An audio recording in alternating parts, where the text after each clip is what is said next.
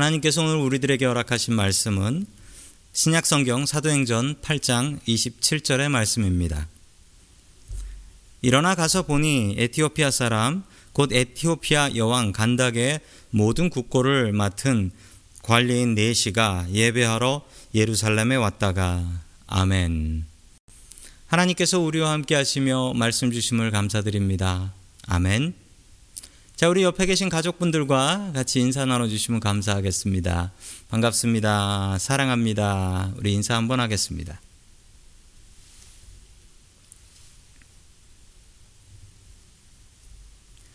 어느 남편의 고백입니다.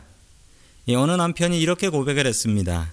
아, 코로나 바이러스는 내 인생 최고의 축복이다. 아내가 친구들과 여행을 가려고 했는데 여행을 취소해서 돈 굳었다. 아내가 친구들과 백화점에 쇼핑을 하러 다니지 않는다. 그래서 역시 돈을 아낄 수 있게 되었다. 가장 좋은 것은 아내가 하루 종일 입에 마스크를 하고 있어서 나한테 잔소리를 하지 못한다. 그래서 나는 코로나가 너무나 좋다. 라고 얘기를 했습니다.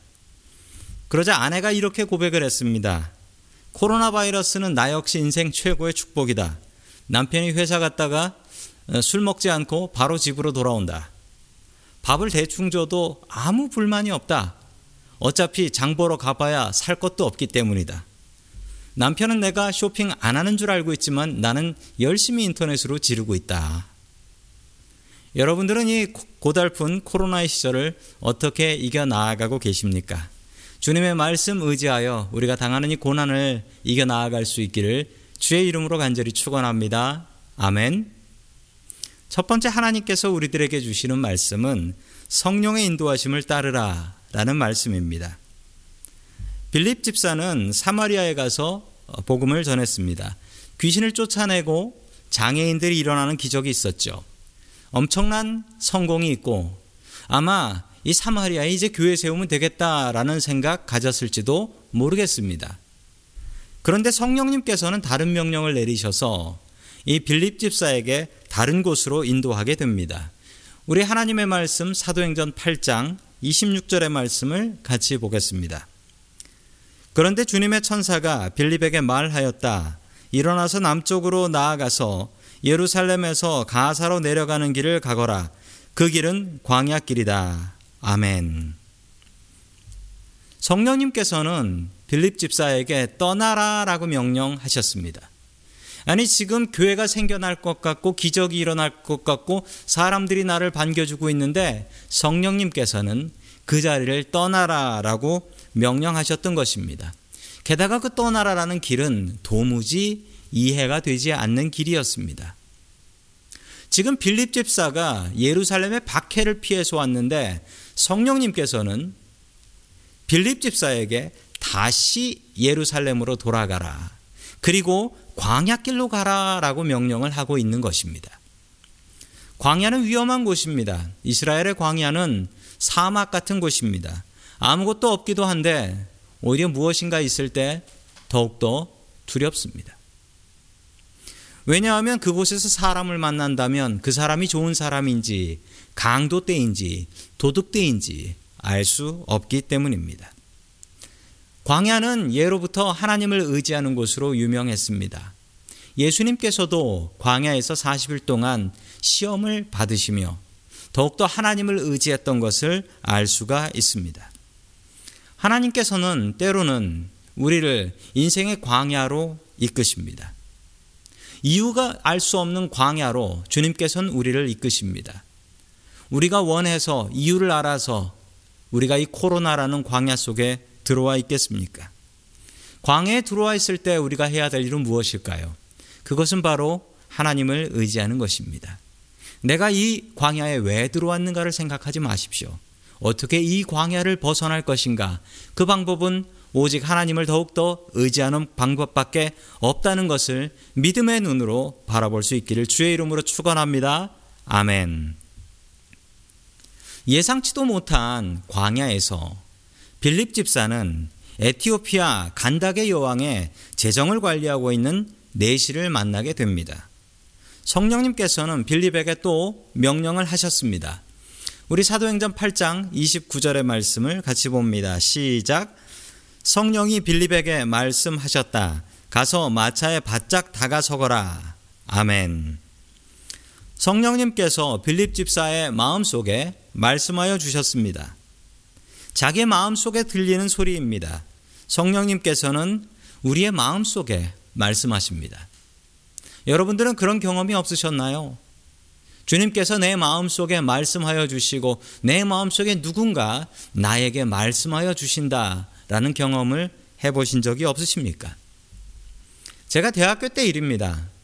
제가 대학교 때 길을 가고 있었어요. 길을 가고 있었는데 갑자기 가게 앞에 공중전화 하나가 있었는데 거기에 그 당시 돈으로 20원이 남아 있는 것이었습니다. 그 당시 20원이면은 전화를 3분 동안 할 수가 있었죠. 그냥 지나갈까 하다가 갑자기 마음속에 생각나는 친구가 있었습니다. 그리고 그 친구에게 전화하기로 마음 먹고 가서 그 남은 돈으로 그 친구에게 전화를 3분 동안 하고 끊어질 때가 돼서 전화를 끊고 내려왔습니다. 그런데 동네 다 내려와 가지고 정말 제가 자주 다니던 길이었는데 아주 기가 막힌 것을 보았습니다. 사방에 학생들의 노트와 책가방이 널브러져 있고 학생들의 신발과 그리고 피가 흐른 자국들이 있었습니다. 이게 도대체 무엇인가 궁금해서 옆에 있는 아저씨에게 물어봤습니다. 아저씨 무슨 일이 벌어진 겁니까? 라고 물어보니 그 아저씨가 이렇게 말씀하셨습니다. 어떤 술 취한 사람이 차를 몰고 많은 학생들을 덮쳤고 그 중에 세 명의 학생이 바로 그 자리에서 죽었어. 그리고 마지막으로 했던 말이 제 가슴을 울렸습니다. 마지막으로 그분이 뭐라고 했냐면 한 3분쯤 전일까? 이날 사고로 세 명의 학생이 바로 그 자리에서 숨졌습니다. 누가 그 공중전화에 20원을 남겨놨을까요? 그리고 누가 제 마음 속에 갑자기 친구 얼굴이 생각나면서 그 친구한테 전화해야 되겠네 라는 마음을 주셨을까요? 저는 분명히 그 일을 하신 분이 성령님이시라고 믿습니다. 저를 살려주시고 또한 이 목사의 길을 가게 하시려고 살려주신 주님의 은혜라고 저는 분명히 믿습니다. 사도행전, 사도들이 행했던 이야기들이라는 뜻입니다. 사도들이 어떤 일들을 했는가를 적어 놓은 책이 이 사도행전입니다. 그렇지만 저는 이 사도행전을 읽으면 읽을수록 이 사도행전의 주인은 사도들이 아니고 사도들을 격려하여 사도들을 바른 길로 인도하시는 성령님의 역사다라고 저는 분명히 믿습니다. 성령님께서는 우리를 인도하시고 성령님께서는 우리를 믿음의 길로 인도하십니다. 우리는 마음속에 엉뚱한 소리가 들릴 때가 있습니다. 자신의 욕심입니다. 내 마음속에 욕심이 가득하면 성령님께서 아무리 우리에게 말씀하셔도 그 소리를 들을 수가 없습니다. 심지어 목사인 저도 제 마음 속에 마음을 정하고 욕심을 채워버리면 주님께서 아무리 제 마음에 말씀하셔도 그 소리는 저에게 들리지 않고 제가 원하는 소리만 제 마음으로 울리게 됩니다. 성령님의 인도하심은 원칙이 있습니다. 첫 번째 원칙은 내 마음과 다르다라는 것입니다. 내가 마음을 이미 정해버리면 그때부터는 기도를 해도 하나님께서 너 그거 해라 라는 소리로 잘못 들리게 됩니다. 내가 마음을 정하면 내 마음의 소리만 내 마음속을 울리고 나아갑니다. 정말 중요한 사실은 성령님은 내 마음과 같지 않으십니다. 성령님은 때로는 내 마음과 다르시게 역사하십니다. 내 욕심을 내려놓으십시오. 그래야지 성령님의 음성을 들을 수가 있습니다. 두 번째, 성령님의 인도하심은 끝내는 우리를 행복하게 하고 바른 길로 인도하신다라는 사실입니다. 빌립은 그렇게 위험한 예루살렘을 가고 싶지 않았습니다. 빌립은 그 위험한 광야길을 가고 싶지 않았습니다. 그렇지만 빌립은 성령님의 역사에 순종하고 예루살렘으로 들어가고 광야길로 가게 되지요. 그리고 빌립은 기쁜 길을 걸어갈 수 있게 되었습니다. 성령님께서 나를 통하여 귀한 일을 하셨다라는 보람을 갖고 살 수 있었습니다. 성도 여러분, 성령님의 인도하심은 이렇습니다. 당장 따라가긴 싫고 내 뜻과는 다르지만 그 길을 따라가면 분명한 행복이 있다. 분명한 기쁨이 있다라는 사실입니다. 2018년 9월 28일에 인도네시아에서 있었던 일입니다. 인도네시아에 있는 어떤 공항인데요. 그 공항에 기장님이 한 분 계셨습니다. 마펠라라는 기장님이셨는데 이분은 아주 독실한 기독교인이셨습니다. 그날 비행을 시작하는데 비행기의 문이 닫히고 갑자기 마음속에 급한 마음이 들면서 빨리 이 공항을 떠나야겠다라는 마음을 누군가 자꾸 주시더랍니다. 그래서 문이 닫히자마자 서둘러서 비행기를 예정 시간보다 일찍 이륙을 했습니다. 이상하게도 비행기가 이륙하는데 비행기가 많이 떨리더랍니다. 이상하다 생각을 했는데 비행기는 하늘로 날아 올랐고 잠시 뒤 공항에서 급한 무전이 들어왔습니다.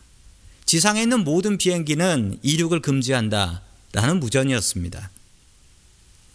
정확히 마펠라 기장의 비행기가 뜨는 순간 인도네시아에 진도 7.5짜리 강한 지진과 함께 쓰나미가 몰아쳐서 화면에서 보시는 것처럼 공항 청사가 저렇게 부서지고 활주로까지 다 깨져버렸습니다.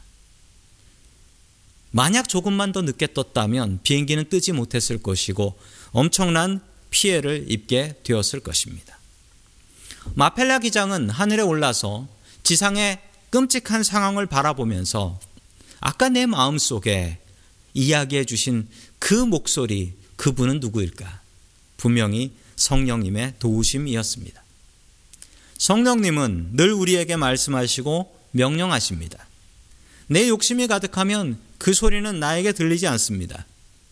내 마음속에 성령님의 소리에 귀를 기울이십시오. 그리고 순종하십시오.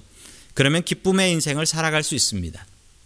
매일매일 우리 삶의 길을 걸어가면서 내 욕심을 내려놓고 성령님의 목소리에 순종하며 살아갈 수 있는 저와 성도 여러분 될 수 있기를 주의 이름으로 간절히 축원합니다. 아멘. 두 번째 마지막으로 하나님께서 우리들에게 주시는 말씀은 하나님께서는 최선 다하는 사람을 선택하신다라는 말씀입니다. 제가 처음 춘천에 갔을 때 그 춘천호, 춘천 호수가 있잖아요. 그 호수에서 이상한 건물 하나를 보았습니다. 이 화면에 나오는 건물인데요. 저 건물은 생긴 것도 이상하지만 이름도 이상했습니다. 에티오피아 한국 전쟁 전 기념관이라는 이름을 가진 건물이었습니다. 제가 그리고 알았습니다. 아, 에티오피아 사람들이 한국 전쟁에 참여했구나라는 사실입니다. 아프리카에 잘 알지도 못하는 나라가 왜 아시아에 잘 알지도 못하는 나라에 와서 싸웠을까요? 그 이유는 1935년에 이탈리아가 에티오피아를 침공한 역사가 있었기 때문입니다. 에티오피아 국왕은 이탈리아를 이길 수가 없었기 때문에 국제사회에다가 호소를 했습니다. 우리나라가 억울하게 침략을 당했으니 도와주십시오. 라고 호소를 했지만 세상의 어느 나라도 에티오피아를 도우려고 하지 않았고 에티오피아는 이탈리아랑 싸우면서 힘겨운 독립전쟁을 치르게 됩니다. 에티오피아 국왕은 한국에 군대를 보내야 되겠다. 한국이 도움이 필요하다는 소식을 듣고 제일 먼저 결정을 하고 그리고 그 나라에서 가장 강한 군대를 한국에 보냅니다. 한국에 보내면서 이 에티오피아 국왕은 군인들에게 이렇게 연설했다고 합니다.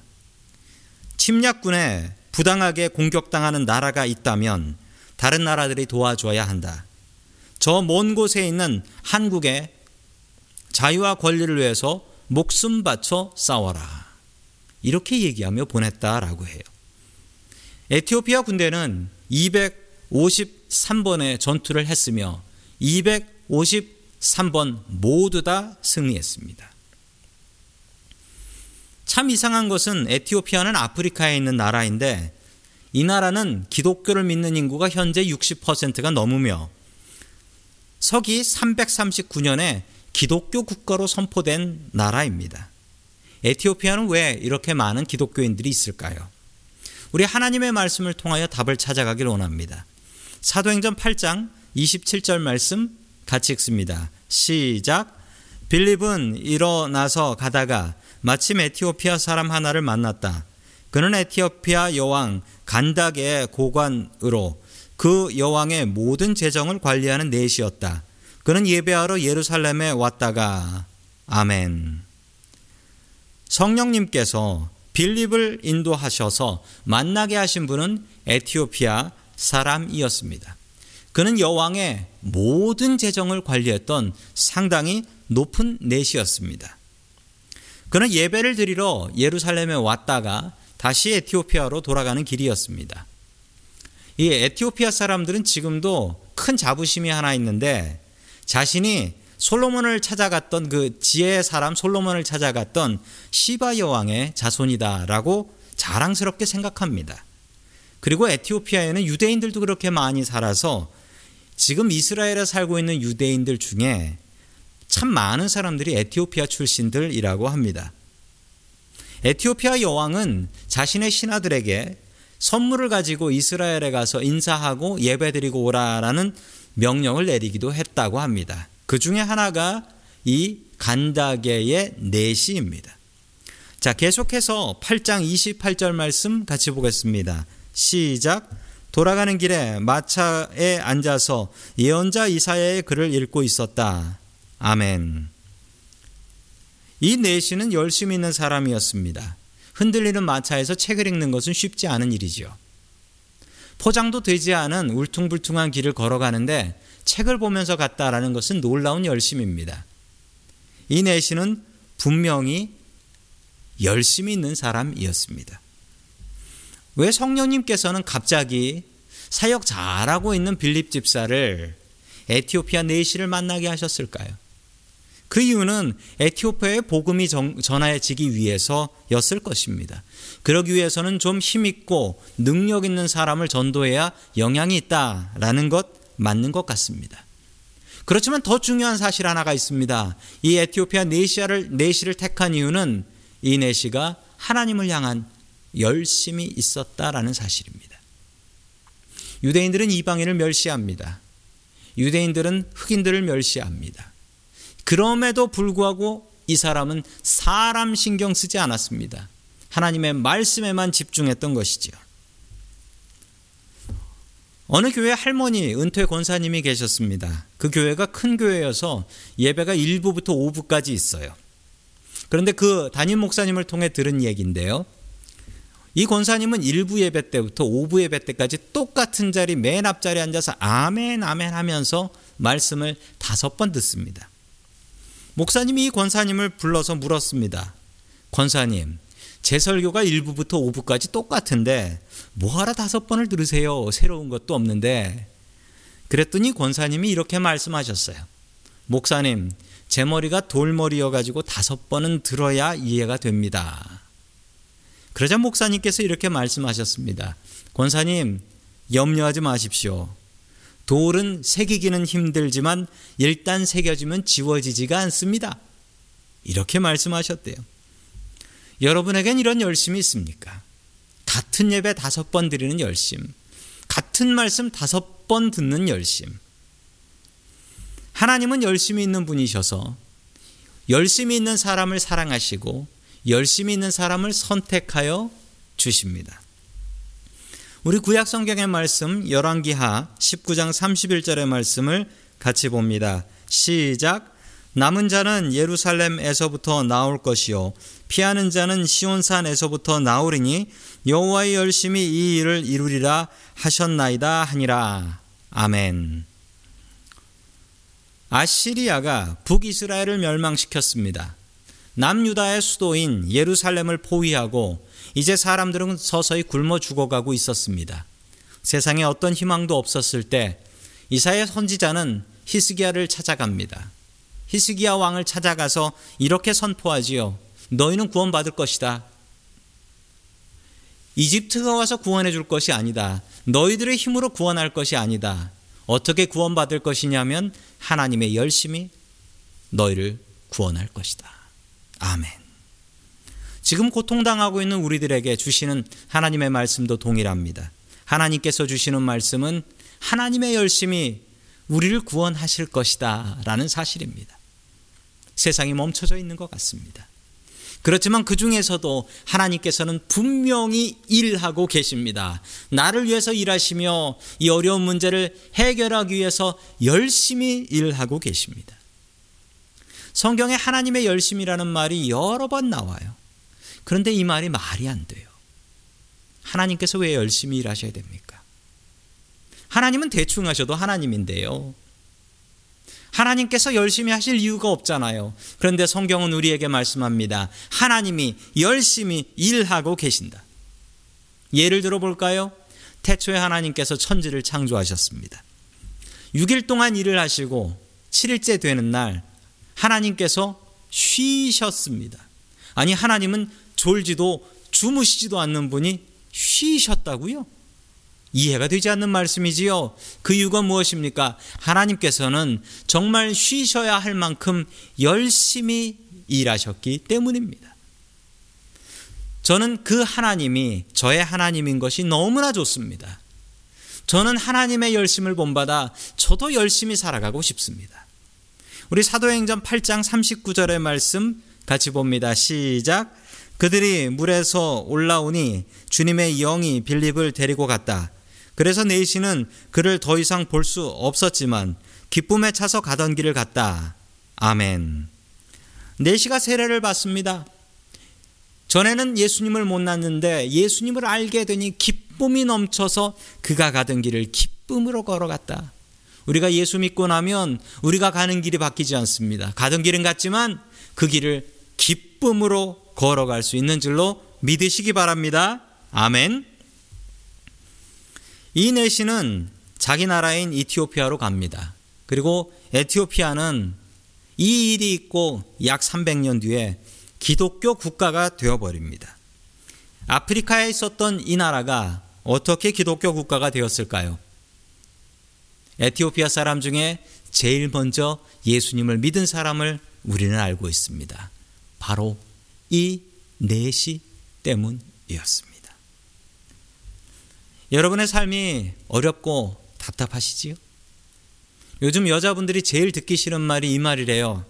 오늘 우리 뭐 먹어요? 라는 말이래요. 아이, 그 얘기 너무 지겹대요. 집에서 일하는 남자분들도 괴롭기는 마찬가지입니다. 집중을 할 수가 없대요.